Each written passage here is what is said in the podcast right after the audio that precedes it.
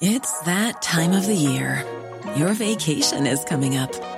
You can already hear the beach waves, feel the warm breeze, relax, and think about work. You really, really want it all to work out while you're away. Monday.com gives you and the team that peace of mind. When all work is on one platform and everyone's in sync, things just flow wherever you are. Tap the banner to go to Monday.com.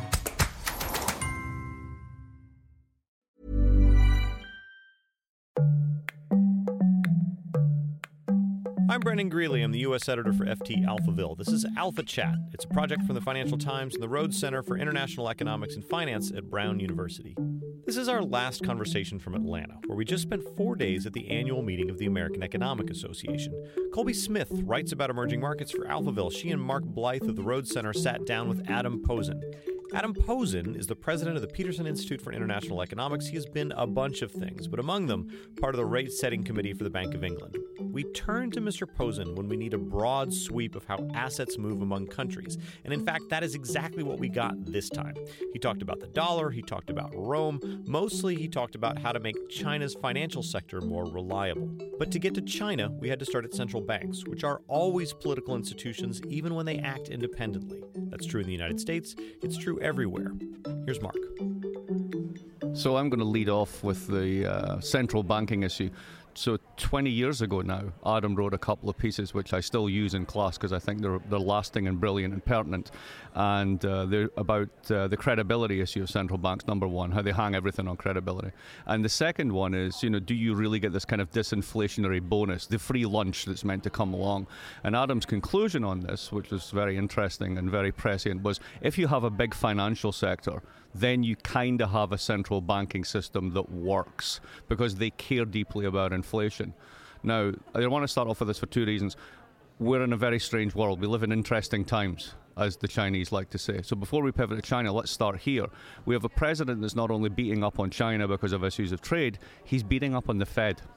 And one of the implications of Adams' analysis way back then was there's a politics of central banking and a distributional politics.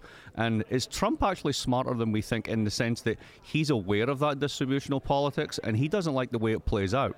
He wants the Fed to be nicer to his constituents. Is that what's really going on? Actually, Mark, I think that's pretty much right. In addition to a bunch of other factors. As you know, whenever a government official makes a decision, it's just like in a normal town hall committee, you have one decision but six reasons for doing it. So I do think Trump's desire to pander to essentially white, male, working class, lower middle class people in the US fits with a historical tradition of bashing the Fed, of pushing for cheap money, and so on. In some ways, it may be right at this juncture. There are a lot of serious people who you and I and others are friends with who are pushing the Fed not to be too aggressive about tightening. And we're in a low inflation environment. Nonetheless, Trump's motivations for bashing the Fed and the utility of bashing the Fed are pretty questionable. I'm really gratified, sincerely, that you're still using my pieces from then. And I do think they've proven out in the two fundamental senses you said. First, that it's more about what the Fed actually does than about credibility. So, this abstract thing, I actually think it's stupid for Trump to bash the Fed, but I don't care that much. Unless Congress reopens the Federal Reserve Act, this isn't going to affect anybody's credibility. We saw that in Japan. All kinds of people said, oh my God, the central bank is in cahoots with the government and they're going to spend, spend, spend. Well, there hasn't been any credibility loss on inflation in Japan. But the second point you raised, which was really the fundamental one, Mark, is this idea that there are distributional effects of monetary policy. And at the moment, there's an unlikely coalition of those of us who worry about African American unemployment, people out of the workforce, and small business, petty bourgeoisie types who support Trump. So that's the American politics. Let's take central banking as our pivot point and then go to China. They have a pretty credible central bank and yet they live in a very politicized system, way more politicized than ours, particularly with the current leadership. How does that play out? How should we think about central banking in China and all of the rumors we hear about massive debts from corporations, etc.? How should we think about this stuff? Well, there's a political economy aspect, and then there's what the central bank and the Chinese officials are facing right now. In terms of political economy, I once asked the now retired, very impressive governor of the People's Bank, Zhou, what does this mean? You don't have central bank independence like the Fed or the ECB or whoever. And he said to me, I'd rather not have central bank independence because it means I'm in the room for all the decisions and I get to talk. If I have independence, then I'm outside the room for a lot of the decisions and I get critiqued on my stuff. And again, I, this is paraphrasing him. I, I, can't quote him from memory perfectly, but I've heard that kind of thing also from emerging market central banks. That we're the one repository of technocratic expertise, we're the one people that are not corrupt or at least less corrupt and data driven. So you want us in the room on fiscal policy, you want us in the room on financial policy. And part of the deal to do that is you can't do that from from a central banking independent perspective. And just one last sentence I'm actually very sympathetic to that. One of the things I got into in disputes when I was at the Bank of England was the idea that some of my colleagues at the Bank of England were holding forth ahead of an election on fiscal policy. And I thought that basically ruined the deal. They had no business talking about that if you're going to be independent. It's interesting, though, because over the summer, when we saw the big currency crisis happening in Turkey, one of the major motivations for that was the fact that people questioned the independence of the central bank. And it wasn't until you know September when the central bank raised interest rates uh, pretty drastically that the lira stabilized and the economy basically was able to kind of be on a little bit more firmer footing. So in a sense, our emerging markets kind of caught between this bind of being in the room and making sure that fiscal policy and monetary policy are coordinated, but then also showing this credibility to international investors investors, especially those countries that are highly dependent on those capital flows. I think, Colby, you're raising a great example because we did see this in Turkey, and there was a run on the currency and a run on the banks, and not a consumer run on the banks, but a capital stop. And the turning point was when the Central Bank of the Republic of Turkey raised rates the same day that Erdogan, President Erdogan, came out and said, don't do it you know, so that was a very strong signal. But I think it's important, this goes back to some of the things Mark and I were just talking about. It's important to see this as less the central bank independence is a factor in itself and more about it's a signal. Erdogan has thrown literally tens of thousands of people in jail. He's gotten rid of generals and admirals. He's gotten rid of judges, all of which are supposed to be independent as well in Turkey. So it's not so much the legal independence of central bank in Turkey. It was that there is a coalition of financial markets and people who have an interest in this who protect it. And so again, it's brave and great that the Central Bank of the Republic of Turkey stood up that way, but Erdogan's decision to respect their independence is driven by more deep factors. It's not just the flag central bank independence. And so, I mean, in, in, talking about this connection between, you know, central banks and governments setting fiscal policy, I mean, obviously in China, the big concern there is the debt situation with the local governments as well as with corporations. And so, there's been this interplay, I guess, with monetary stimulus from the central bank. Um, we saw them, you know, cut reserve requirements on Friday. There's this kind of push and pull between kind of overstimulating the economy and risking, you know, some kind of debt overhang and issue there. How do they reconcile those two goals? It's a good question. But the thing is, Colby, for the central bank in China, in fact, for the leadership in China, however you want to define it, they've actually got more tools. You see, part of the issue in the last few years that kept the central banks kept coming back to in the rich countries in the global financial crisis or the North Atlantic financial crisis was that they felt they didn't have room to use fiscal policy or politically they couldn't use fiscal policy and they were in the midst of already bankrupt banks. In China's case right now, they have plenty of room to use fiscal policy. They can do social welfare state for their consumers and citizens, which there hasn't been much of. They can do direct fiscal spending. The problem's been, and the IMF has spoken about this, and previous U.S. governments have spoken about this, and independent economists in China have spoken about this. The problem has been that they've insisted on using stimulus through the banking system and monetary policy that isn't just generally affecting credit conditions, but is really shoving out directed credit. And we know that that's a very inefficient way to do policy. So, to me, as often is the case, people focus on debt levels, but they focus on these gross debt levels and not on the net savings in the society. China has a huge amount of savings. They also focus on bad institutions, but they don't focus on who's got the backstop. China's got plenty of room to backstop it.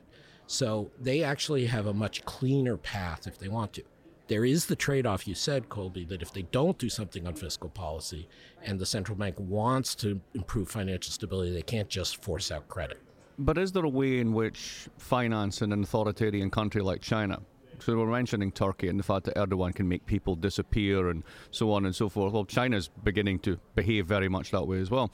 So I think we have this, perhaps have this kind of Italy model in our head for China, which is you got some zombie firms, you got some zombie banks, nobody wants to resolve, we're kicking the can down the road, we're storing up trouble. And we have this idea, this template, this Western model whereby, well, what you do is you get a bad bank and you put the assets in the bad bank and we resolve or whatever. And I keep thinking that if China's going to resolve things, it's not going to look like that. I completely agree with you, Mark. My colleagues at Peterson Institute, Nick Lardy and Martin Chorzempa, do some writing on this, and I'd encourage people to look at their work. But my personal take on this is similar to yours, except the comparison to me is less Italy and more South Korea and Japan. Right. That they too they had zombie firms, they too had bad banks, but they did a better job of getting the rest of the economy functioning despite that than Italy has done. And because it, one of the key similarities to China is not that they're Asian, it's that they are surplus economies in multiple senses. They have fiscal capacity, they have trade capacity, and so there is more leash to run that. But my colleague Nick Lardy, again to cite him, we're releasing a new book by him at the end of this month, The State Strikes Back, in which he argues that things have gone wrong the last four years. Not that it's a Western style, oh my God, things are going to blow up but that in the Eastern style, that the share of capital going to the zombie companies is getting much worse. The productivity, the returns on capital are going down. Again, this is fixable, but like Japan, like South Korea before it, it's something that, in my view, it's more than kicking the can down the road, but they can let it go. It's just wasteful final point is your colleague Colby Martin Wolf did a good column about this just recently in the FT, and he talked about multiple factors. But I've spoken with him, and he emphasized this state intervention as well. So again, this is not so much the level of debt that counts; it's the way the political economy, as you say, Mark, they're getting more and more authoritarian. The other external factor here that we have to consider is obviously the ongoing trade war.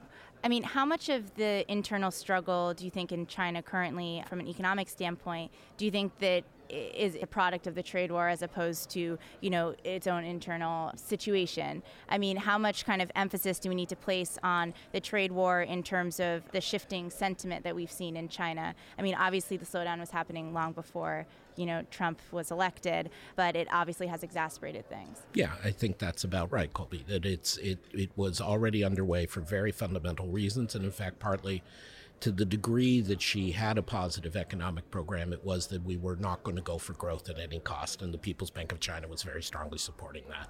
So there has been a slowing of the target and arguably of potential growth. Uh, what's the reasonable number? But just as in the U.S., the trade war just makes things worse. And it makes things worse, as you said, through sentiment. I've been, as head of the Peterson Institute, as a pro globalization person, you know, people come to me and they're like, oh, how bad is the trade war going to be? What's going to be the effects? And my colleagues like Olivier Blanchard had a panel on this yesterday here at AEA, and we've done a lot of work with others at the IMF and the World Bank on this. Basically, the answer is you can create as bad an effect of the trade war as you want by assuming however much of a confidence hit and an investment hit. But it's it's an assumption. What the trade war does is it makes inefficiency a bigger issue. Inefficiency through lack of competition, inefficiency through putting sand in the gears of production, inefficiency by constraining markets. And so this erodes potential growth. But it's not about the short term slowdown. Again, exogenously, a bunch of people in China can panic and say, oh my God, this is terrible. But that's basically exogenous. I'd like to blame it on the trade war, but I don't see it that way. So I wonder how the Chinese actually do see the trade war, and here's what I mean by this. So let's go back 20 years. Starting in about 1999, the whole of Asia decided to run a giant surplus against the rest of the world in reaction to a crisis. And since 2011, the Europeans have been trying to do the same trick. Now, if everything sums to zero, then somebody has to be running the corresponding deficit, and that's us. So that's kind of the macro constraint. So if I'm China and I'm looking at this, I know that my exports to GDP peaked in 2006 I know that I've got this thing called One Belt, One Road because I'm fed up holding dollars and dollar assets. I want to build real assets with those dollars and not just sit dependent on your cash. So if I was a Chinese trade negotiator, I'd be saying to the Americans, dude, we know this. We want to become a large consumption right. economy. We are actually weaning ourselves off of exports. Right. What the hell are you doing? What do they think of what we're doing? Because it doesn't seem to make any sense. Again, very astute observation, Mark. And as someone who talks a lot with Chinese government representatives, admittedly, the ones who speak English and choose to talk to Americans. But nonetheless, that is a lot of the issue. I just want to make it a notch more complex than what you're saying. So, China and Asia diverged because China, starting in 06, you're right, peaked in net exports. And in fact, they're basically running balanced trade with the world right now. They just have a large trade surplus with bilaterally with the US, which everybody does. But globally, they've gone basically into balance. And the share of net exports in total growth each year has gone down, down, down, down, down. So it's even more than what you said because there are other countries in Asia, elsewhere, Singapore, Switzerland, Norway, Korea, who are still making it really a goal to run a, a, current account surplus. So China has even more gone down that road than we give them credit for because the Americans, or at least some Americans, focus on this ridiculous bilateral trade deficit, which we know doesn't matter. But the second thing is, like you say, what did the negotiators say? There are people in the background who are trying to say, also via the IMF discussions, the G20 discussions, academic discussions.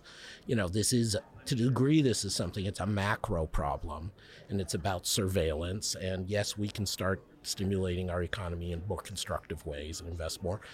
But the U.S. has to get its savings together. It has to change its competitiveness and on the fundamentals and so on. Um, or we can all just agree that the U.S. is the anchor currency, and that's life, and the U.S. doesn't have currency crashes, and therefore it's okay. And frankly, that would be my preferred option.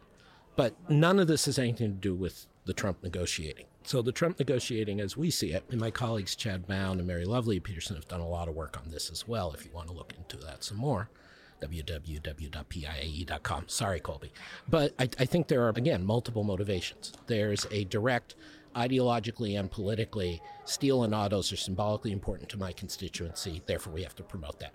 There's a direct ideological, self defeating, stupid, but ideological thing. We need to reshore backwards industries that we can't support at this wage level.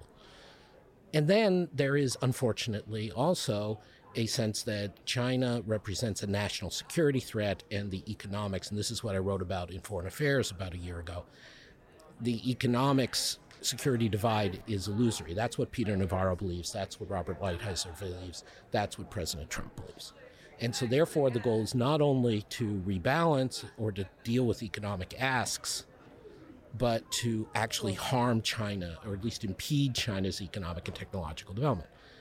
I'm perfectly comfortable with the idea that, like in the Soviet Cold War, you try to restrict them from getting very specific, limited military use technologies. But there's no other purpose served by impeding China's technological development, neither security nor economics. That's what I find so interesting about the state of negotiations here, because originally it was starting with this bilateral deficit, and that was the main focus. And now, over time, we've seen you know the goalposts change to some degree. So it becomes about intellectual property, it becomes technology transfers, and a lot of this military component that you mentioned. So, I mean, what does this mean for the ability to actually resolve this? It is this nest of issues. And the technology thing is another interesting example because clearly there has been intellectual property theft and what we call forced technology transfer in China. The question is, how important actually is that? And how destructive is it and and how much other things you want to throw away in pursuit of that. Of course there are a bunch of american companies who will complain about that. There were a bunch of british companies when the americans stole the technology for woolen manufacturing in the late 18th early 19th century who complained about that. There were a bunch of chinese who complained when the british stole the technology for growing tea and took it as intellectual property copyrighted seeds to India to compete. So, you know, it's not a question of hypocrisy. Hypocrisy is fine, but it's just we've all survived IP theft for a long time. So, if you're a Chinese negotiator, even if you're coming in in good faith, even if your goal is to make this problem go away, it's very hard to understand and get the US government at present to take yes for an answer. And so we've seen repeatedly offers from the Chinese officials of things that would benefit certain industries like agriculture, steel, or autos. Uh, liberalization of certain industries and market access, proclamations that they would be more serious about IP theft. Now, I'm willing to be perfectly skeptical that they can deliver on a lot of that. But nobody goes into a trade negotiation and says, Yes, I will completely change my entire economic system so that you don't put tariffs on. I made a comparison in an article six months ago. I called the economic trade war as Trump's Afghanistan. It's open ended, it's pointless. There's no concrete victory conditions. There's no way he can say this is enough. Now, in the cynical sense, he can show up tomorrow and accept the deal, but he's built up so much of this that I'm not sure some of the people in Congress and some of the defense establishment in the U.S. will accept it, even if he accepts the Chinese offer. So let me put my Peter Navarro hat on. Not that not that I wear it very often. So here's a different way of thinking about this. I just want to throw this out to see what you do with it. So American corporations extract, by some estimates, 80% of the value from global value chains, and that comes from intellectual property rights protection mainly. There's 2,000 largest companies by market capitalization in the world. 1,600 are American and everybody loves our stock market because basically our companies grow faster. So, is there not some argument that yes, everybody does IPR theft, but we live in a world in which IPRs are so important to differential growth, such that our companies outperform everybody else, our stock market, our wealth is dependent upon these things? Shouldn't we defend them more rather than having a more laissez faire attitude towards, well, everybody steals and we get along? Nice try. I mean, that was very convincing. That was my best goes. Navarro. No, that was that very was. good. That Thank was very good. I mean, it was more convincing substantively. I have no idea whether it represents him. But basically, every statement that was made was incorrect. Let's work it backwards. You think about growth differentials. What we really care about is per capita income. And U.S. per capita income growth has not been superior to most other G7 or G20 economies for a long time. We've grown more because we had more population growth, because we were younger and had immigration. And of course, we're messing that up now too. But leave that aside. So the idea that this system has created enormous benefits is actually questionable. Second, the idea that this is what, of all people, Bob Reich aptly termed the who is us question. You know, the idea that we get very large benefits from being the headquarters companies or the, the tax domiciles, excuse me, of multinationals is an empirical question. And the evidence seems to be yes, but not huge. And especially when we let them play all kinds of tax games. So even that premise empirically is false. Thirdly, the issue of that these 2,000 or 1,600 top companies that are American, that it comes from IP. It actually, remember, most of what we make money on is services and not industrial goods. And so a lot of that is about processes, about human capital, about management techniques, about culture, about brands, a lot of things that there is no IP theft because it's about the making and the doing, not about the substance. And then finally, if we're talking even narrowly on the benefits of global value chains, as my colleague Mary Lovely from Syracuse and PIE has shown, the kinds of tariffs that Navarro and President Trump have put on are devastating to American value chains and messing up global value chains around the world. And this is what we're seeing. And I made the case a, a while back that this is going to make the U.S. much less attractive as a destination for foreign direct investment. And that's what you see. I pointed this out a few months ago. Foreign direct investment on net in the U.S. falls off a cliff starting in early 2017. Hmm, I wonder why. And that's not a China effect.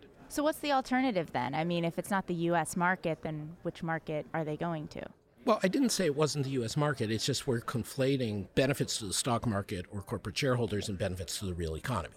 But maybe that's their co-constituents. Maybe Oh, there yeah, is no yeah. contradiction. In I, that I case. agree, but we should make it clear that Make it clear that that's what is the that's case. going on. And if, if if you decide in an election that the majority of people who vote in the U.S. are comfortable with or explicitly want an economic policy that's set for maximizing stock market values for listed companies, I think that's wrong. I'll argue against it, but that's, you know, they have a right to do that. But let's be very clear. If we're talking about the kinds of things that Trump and Navarro and Lighthizer and others of that ilk invoke, which is the future of America, the safety of America, the American workers' well being, this stuff doesn't serve that.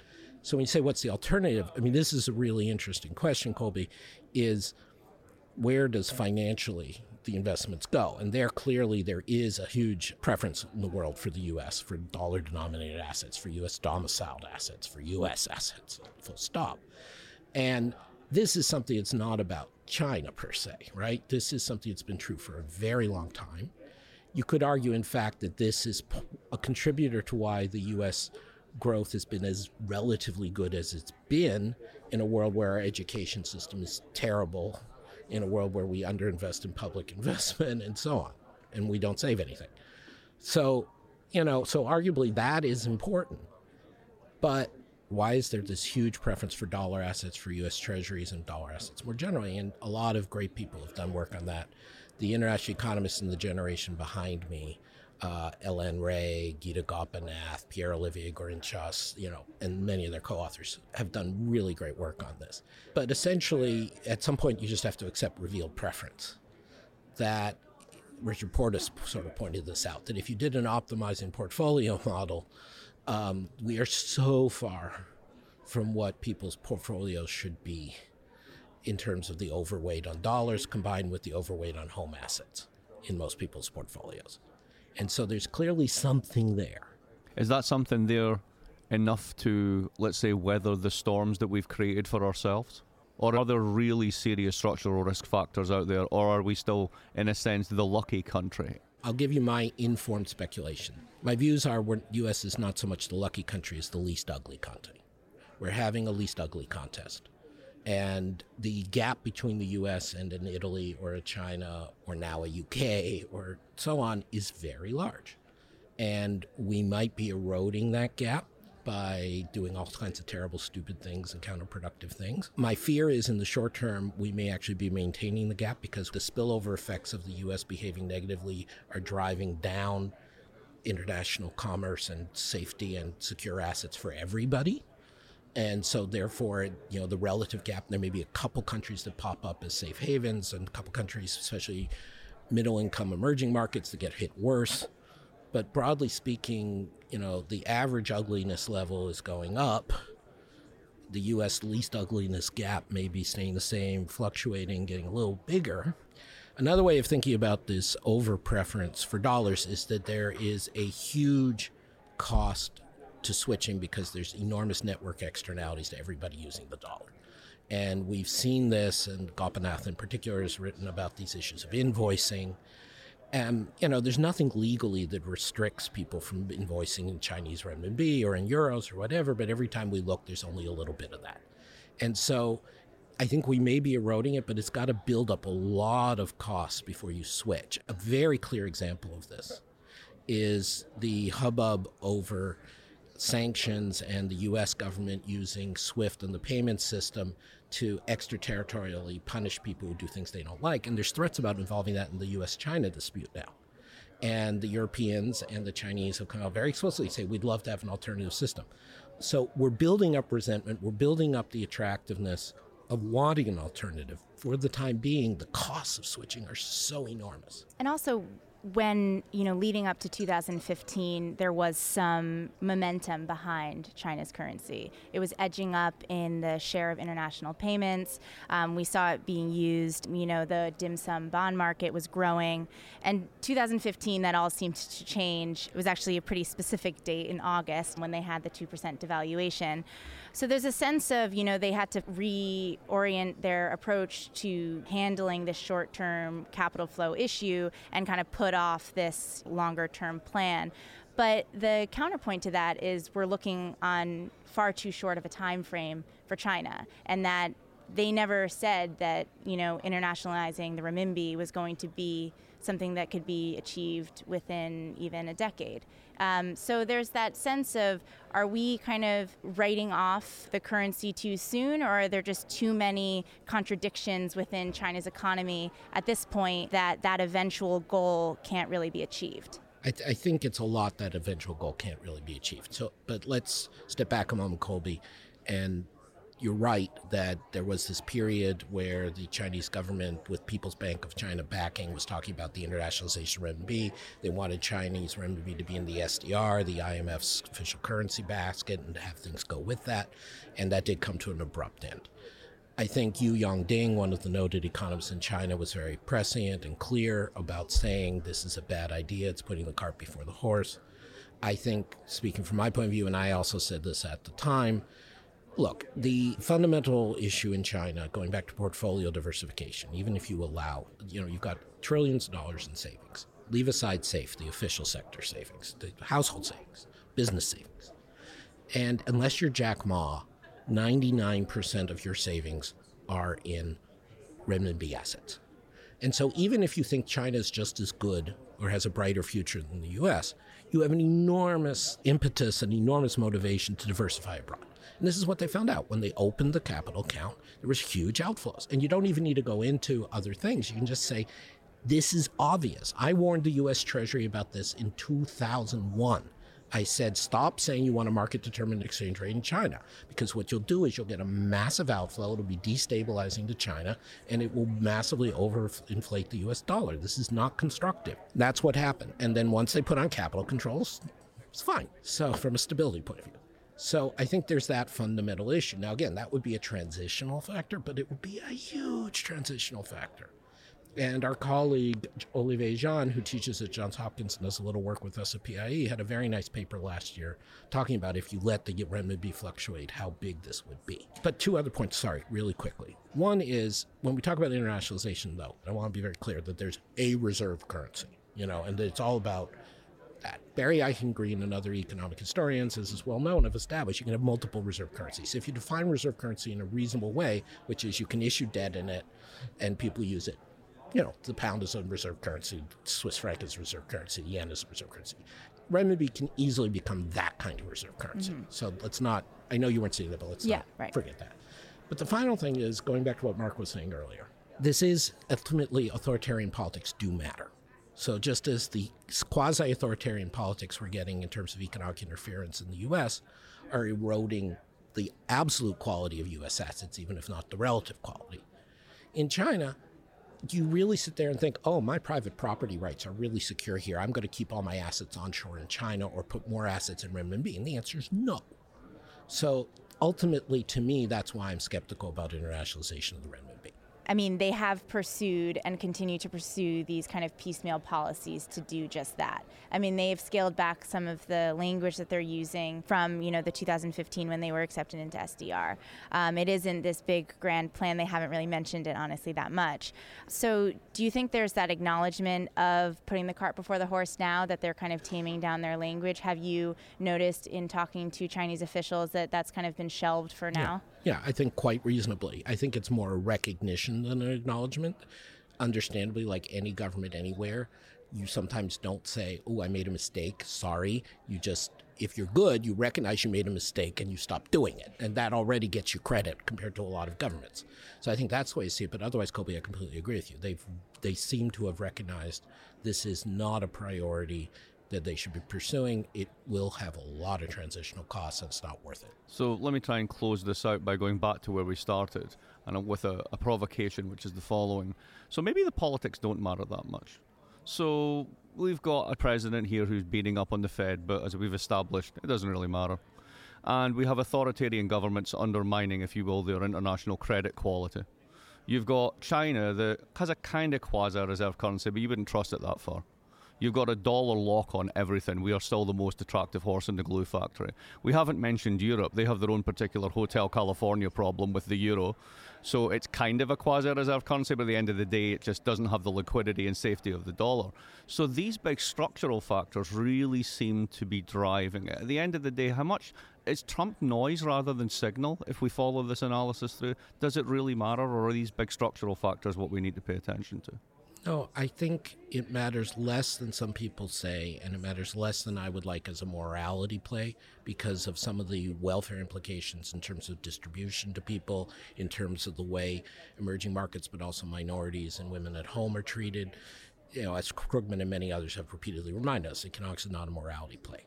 But I think more importantly, it does matter in the following sense that the absolute quality of the economic system, of the US economic system, of the global system, is going down. I'm supposed to speak later today on an ASSA panel about uh, fragmentation or integration of the world economy. My answer is going to be corrosion. It's it's not really fragmented. It's just we're getting more holes in it, and it's less it's less useful. And and so that feeds into the long-term productivity growth, the long-term prospects, and that's why we're seeing this much more frankly in investment than in trade. And so it does matter but it doesn't matter in the short term, and it doesn't matter, frankly, on the, as you said, Mark, on the best looking horse in the glue factory. But, you know, it took the Ottoman Empire, the Roman Empire, a few hundred years to fall apart. Rome had provided a lot of public goods, and it was far more attractive than any of the alternatives at the time. But living in the Roman Empire in 350 was much less, from an economic point of view, beneficial than living in the Roman Empire in 100. And I think that's unfortunately true as a result of Trump now. Thank you so much. Thank you for having me. Thanks, that was great. Alpha Chat is produced by Dan Richards at the Rhodes Center for International Economics and Finance and Amy Keene from the Financial Times. We'll be posting show notes on Alphaville, but as always, this is a reboot. We genuinely want to hear from you. We want to know who you are, how you listen, when you listen, and what you want to hear. We delete emails that don't spark joy at alphachat at ft.com. For my part, I promise not to buy so many dollar denominated assets.